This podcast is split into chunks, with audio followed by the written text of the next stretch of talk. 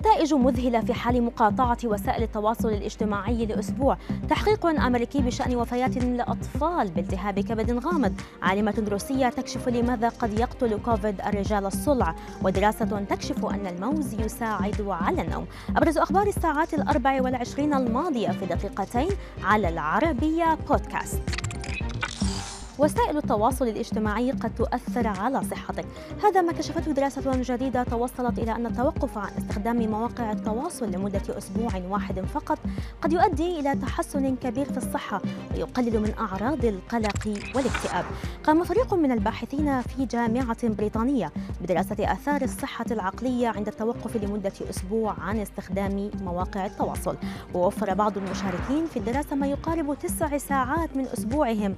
كانوا سيقضون يقضونها في التمرير على انستغرام وفيسبوك وتويتر وتيك توك وذلك وفقا لما ذكر موقع ميديكال اكسبرس وأشارت النتائج التي نشرت في المجلة الأمريكية لعلم النفس السيبراني والسلوك والشبكات الاجتماعية إلى أن اسبوعا واحدا فقط بعيدا عن وسائل التواصل أدى إلى تحسين مستوى رفاهية الأفراد بشكل عام.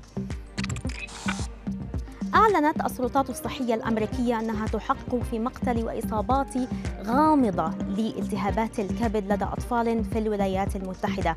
أسفرت هذه الإصابات عن سقوط حوالي خمس وفيات من الأطفال. ورصدت الحالات في 25 ولاية ومنطقة أمريكية. يبلغ معدل الأطفال الأعمار المصابين حوالي سنتين فقط. وفق ما أعلن مسؤول في المراكز الأمريكية لمراقبة الأمراض والوقاية منها. وبسبب صغر سنهم. كان أكثرية الأطفال المعنيين غير مؤهلين لتلقي اللقاح المضاد لكوفيد 19 ولفت مسؤولون إلى أن الإصابة بكوفيد كانت أو قد تكون سببا محتملا لهذه الحالات غير أن CDC ترجح أن تكون الإصابات مرتبطة بنوع من الفيروسات الشائعة لكن لم ينسب لها سابقا التسبب بالتهاب الكبد لدى أطفال في صحة جيدة. كشفت عالمة الغدد الصماء الروسية ياكاترينا كريفيتسوفا لماذا يقتل مرض كوفيد-19 في كثير من الأحيان الرجال الصلع؟ وقالت إنه إذا لم يكن لدى المريض ما يكفي من هرمون التستوستيرون فلن يمنع أو لن يتمتع بالحماية الكاملة لنظام القلب والأوعية الدموية. مشيرة إلى أن خطر الوفاة نتيجة الإصابة بفيروس كورونا يزداد للرجال المصابين بالثعلبة. وأشارت ياكاترينا كريفستوفا إلى أن تساقط الشعر يرتبط ارتباطا مباشرا بنقص هرمون التستوستيرون والذي يؤدي بدوره إلى الإصابة بأمراض القلب والأوعية الدموية. وقالت العالمة الروسية إن التستوستيرون الذي يؤثر على الثعلبة هو الهرمون الواقي للقلب والأوعية الدموية.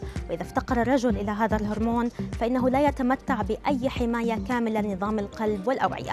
وقد تسبب أو تسبب الإصابة بكوفيد 19 بحدوث تغيير في سلسلة التخثر.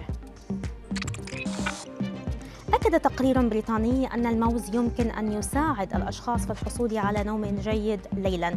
لاحتوائه على البوتاسيوم إلى جانب كونه غنيا بالمغنيسيوم وفيتامين بي 6 والبروتين. وقالت خبيرة النوم ياسمين لي لصحيفة إكسبرس إن العناصر الغذائية في هذه الفاكهة تساعد على إنتاج هرمونات السيروتونين والميلاتونين التي تساعدك على النوم. كما أضافت أن الموز يساعد في تعزيز هرمونات النوم لأنه يحتوي على حمض أميني يعرف باسم التريبتوفان مما يساعد على إنتاج السيروتونين وهو ناقل عصبي يعزز الاسترخاء عن طريق إبطاء الرسائل إلى الخلايا العصبية. فعليكم إذا بالموز إن أردتم الحصول على قسط وافر من الراحة وليلة هادئة.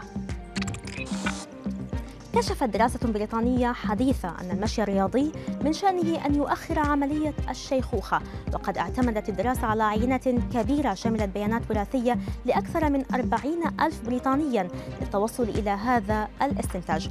وأشارت الدراسة إلى أن ممارسة الرياضة المنتظمة للمشي السريع ستتيح لرجل قد يبلغ من العمر 56 عاما أن يكون لديه شرايين رجل بعمر الأربعين وفق ما نقلت وكالة سبوتنيك.